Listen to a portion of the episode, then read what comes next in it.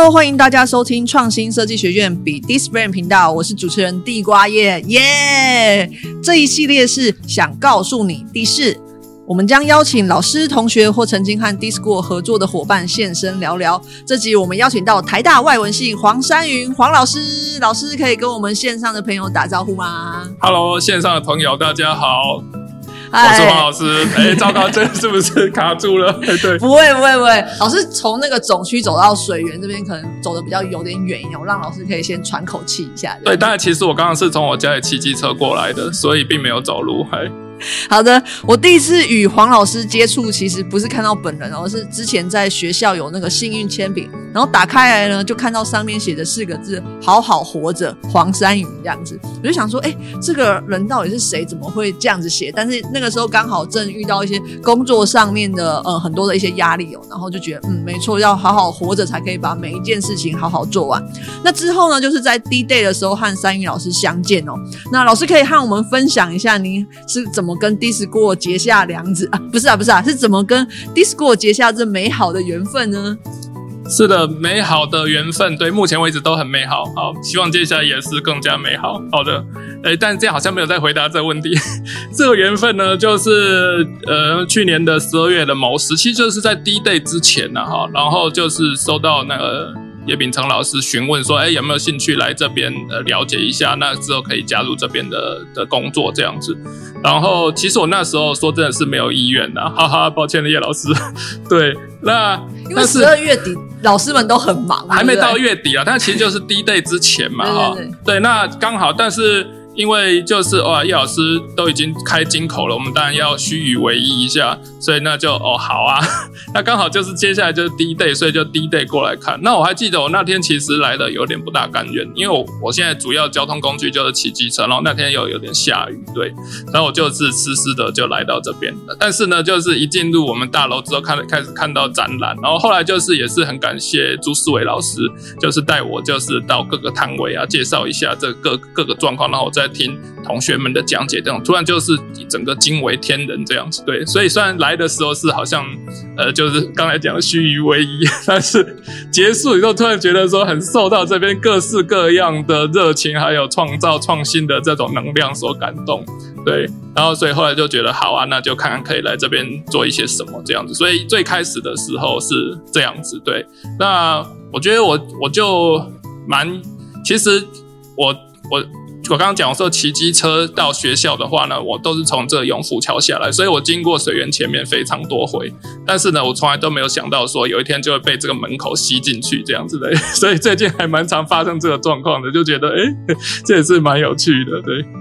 对，而且啊，呃，我们在交流版看到有一堂课叫做“人文大道通”，人文产业的职涯面面观哦，这是不是也是老师和呃叶丙成老师一起合开的课程哦？那是在 D-School 这边开设，老师可以跟我们分享一下这堂课大概在讲什么？因为其实，在交流版上面看到很多的同学啊，甚至是毕业的学长姐都在下面说加一加一，或者是想要来参与哦，可不可以告诉我们一下说，哎，这是怎么样的一堂课？那为什么会有这样的一个起因的动机？这样？是的。呃，这个课呢，其实应该是呃，要怎么说呢？就是刚刚才一讲叶老师，现在又继续讲叶老师，因为好像就很容易被他找来，就是做一些这个一开始没想到，但突然又觉得很有兴趣的事情。就是他是在二月多的时候呢，然后他有天就找我说：“哎，他们等一下要开一个这课程的会议，是这样那样的课，你有没有兴趣加入？”然后我听着觉得好像很有趣，我就来了。那其实本来他已经有一些。规划的想法了，对，好，那我们再继续进来。那呃，其实这个我们在在课程网上面也可以看到相关的描述，我就简述了哈，就是说我们会想到，呃，人文科系的同学常在就业博览会的时候呢，就是兴趣缺缺。那有可能是你本人兴趣缺缺，因为你觉得那里没有适合你的工作，或者说来摆摊的厂商对你兴趣缺缺，因为他觉得你可能不具有他需要的能力啊等等的，对。但其实呃，并不是说人文社会科学呃，就人设领域出来是没有路的，而是他那个路有的时候不是这么的直接，或者我们说这个线性的好了，就是说，哎，你什么系毕业你就做什么工作，而是他需要某一段时间去酝酿你的职涯。然后可能在经过几个转折之后呢，那你就会有一个比较好的发展。但是你可以发展去哪里？这个在大学阶段是看不见的。那看不见呢就产生焦虑。所以我们开的这个课程呢，主要是说把呃业界和学校中间那个很迷蒙、你看得不清不楚的，好像很黑暗、这令人恐惧的这个路程呢，把它带到教室里面来。那么，所以大家呃，就让学生们可以了解说，哦，以后就是你可能可以发展的方向会去到哪里。那我们并不是说要请同学复制讲者的经验，因为人生的经验其实是没办法复制的。但是你可能在听了以后、了解以后，你大概知道说，哦，所以我还可以再往什么方向去努力。我需要具有什么样的能力，以及内心多少，也就是可以告诉自己说，哦，不要急，也不要这么怕。那所以就是对于呃所谓我们我们这个课就是对人文呃出路的的各种出路来让来跟同学们做一个介绍。那也是。呃，除了有这个实用的功能以外，还有的是心理上的一些调整，这样子。对，我们有看到说课程的大纲上面，有，同学现在也可以到课程大纲去找这堂课，《人文大道通：人文产业的职涯面面观》。我们看到不只是有策展的，然后有创作的，然后还有职场素养的，跟群众募资的这些点点滴滴，其实好像跟过去老师所提到，就是哎，是不是人文可能文学院出来就要做什么？或者是呃历史系出来就要做什么？他其实他是需要一些时间酝酿的。然后我们也有法律系的学长姐，然后也有呃历史系的学长，然后来跟我们分享说，诶，他在职涯这个阶段，他经过怎么样的呃一个波折或者是顺遂之类的一个故事，来跟学弟妹们去做分享。那老师，我知道这堂课是就是初选不开放哦，需要填写表单哦，表单填写的时间是到八月二十七号。那老师可以怎么样跟我们？讲一下，就是人家说有听有赚嘛，那是不是呃分享一下说到底是怎么去筛选的哦？因为同学们可能就会觉得说他到底要怎么写，他才可以被选到这个，也许是天选之人可以进到这堂课。那这堂课又是礼拜二的晚上，A、B、C，听说有时候还会到九点多，快到十点这样子哦。那老师可以来讲一下说怎么样的学生呃合适这堂课？呃。但我先讲一个不负责任的，或者是最广泛的，就是说，只要你对于呃人文产业的所有可能的出路，或者是职涯发展有兴趣的话，那你就适合这门课嘛。那另外一个当然是说，我们这课不是光来听演讲而已，就是我们还有一些作业啊等等的，让帮助大家更深入的学习。那所以你要愿意做这些事情，并且了解你要啊了，首先你了解到要做这些，并且你愿意的话，那你就适合。那刚刚讲说填表单的话呢，其实我们先前也对于说，哎，要怎么样来选择，呃。呃，修课的学生是有一些讨论的，但是发现，因为我们是第一次开课，所以说实在的也搞不清楚到底会是什么样的人来填表单，很怕没有人来填，对不对？呃，希望不至于了哈。我们这找到这么强的讲师的阵容，对，嘿，所以有听说之前在课程询问当中，大概就有三百多位学生对于这课程有一些想法，给予一些回馈，这样子。是对，那当那个阶段也有很多人提到说，他们对这个课程希望可以提供一些什么东西啊。那就给我们很多的，等于是说很多发想的空间了哈。那当然有一些呃筛选的原则的话，其实现在的确是不大确定，因为刚才说我们不知道会填出来会是一个什么状况。那不过我们的表单里面呢，其实我们最主要询问的就是说大家愿意为这个课程投入多少。所以我们一个必填的问题就是你每周愿意投入多少小时嘛？那你如果就很老实的勾选说，我每周希望投入一小时以下。那我看你也就不要填好了，因为这样可能作业都做不完的嘛，啊，那所以你找到一个呃选项符合你愿意付出的时间，那这个是必填的。另外还有一个选填，就是说对自己修这门课的期待。那你没有一定要写，但是你可以提供一些你的想法。那例如说到最后需要筛选的时候，我们刚好觉得，诶，你的想法就是很适合我们可以提供的东西。那我们当然也会希望，就是有这种动机更强的学生，以及有设想过自己可以在这里获得什么的学生来加入，会是一个比较好的。对，了解。那刚才前面老师也有提到说有参与。过就是呃，认识了一些很多创新领域学士学位学生的学生哦，因为老师在我们的呃实作的呃专题实作的课程当中也担任了指导老师，那另外也在呃我们的这第二届的一个招生当中哦，担任就是面试的委员哦。那不知道老师怎么样看？觉得哎这一群的学生可能跟过去老师所接触的同学有什么样不一样的特质，或者是呃不一样的一个地方？是的，特质的话，我觉得第一个会说，呃，这些同学们的呃意见很多，那这不是一个批评啊，而是一个正面的表述，就是说哇，有很多的意见，而且愿意提出来。那再就是说，我们知道意见多，有时候大学生为人所诟病的就是说讲得很会啦，就是都是嘴炮这样子哈。那我们同学比较不会是往这个方向去，就是他呃有一些他呃想过的议题，他关心的事情，就是他进来我们这个呃学程里面要做的专题呢，他的确是有长时间的思考。或者比较深入的想法，以及在不同的情境跟人交流过所产生出来的想法，那当然就是这些还是在想法的的状态而已。那他他们会经由这个实作的过程当中，试着去把他的专题做出来。那我觉得这就是一个好的搭配了。就是你开始要进来的时候，像刚才有问到说，第二届的同学申请进来的时候，那他们想的东西，有的东西你听就觉得，嗯，这个是比较。在一个就是还他还在一个初期的阶段，这是一个好的想法，但是他还要经过很多不同的屡呃屡次的这个去修改修正以后，他才可以变成一个能用的专题，然后再做下去。但是没有关系啊，因为我们并不是说你一定要把东西完全想好才可以进来，而是你有这个好的东西，你想过以后进来，我们再一起去把它做出来嘛。对，那所以差别就在说。有经过一个这个去思考过的过程，尽管说呃成果大家可能就阶段目前这个阶段大家可能有好或者说还不够这么完善的想法，但是我觉得最重要就是你要去想，那做一个对照，就是说，诶有很多。就是大学生，就台大的学生也是，可能他在大一升大二的时候，他还没有去想过这些问题。有可能说他在自己的科系过得并不是太舒服，这个东西不尽然是他想要学的。他已经明确的感受到说，呃，maybe this is not for me，这个可能跟我不合。但是他并没有积极的去寻求一个，那所以我要怎么办？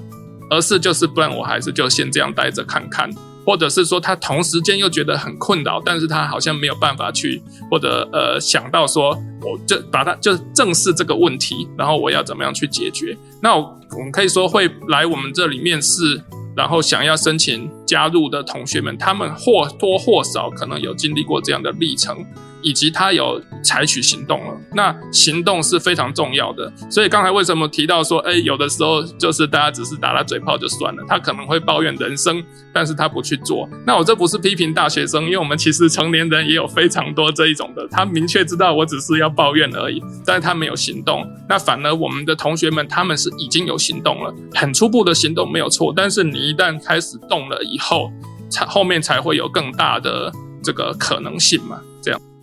有老师今天他穿着的一件 T 恤，上面写着“好好活着”哦，这样子。那我们同学们除了要好好思考以外，好好活着当然也是很重要的。那我知道老师也有一个 Podcast 的平台，叫做“好好活着”的黄老师哦，而且我看评分可是五颗星呐。那大学的教授其实在教学啊、研究啊就已经很忙碌了，尤其老师加入 D 哦，常常被这里吸引过来，更是更加的有事哦。那怎么还会想要录制 Podcast？是的，为什么想要录制 Podcast 呢？其实就是一开始就是为了好玩呐、啊，就是哎这个东西最近好像在流行。不过我讲最近其实也可能是两三年前了，对嘿。那所以就不然我也来讲讲看。然后另外一个就是说，对我来说是一个舒压的活动嘛，就是有的时候就觉得哦很阿杂，有什么东西想要讲一下。所以我们今天来找老师也是让老师也舒压的一个，诶其实其实造成老师的压力。其实今天是。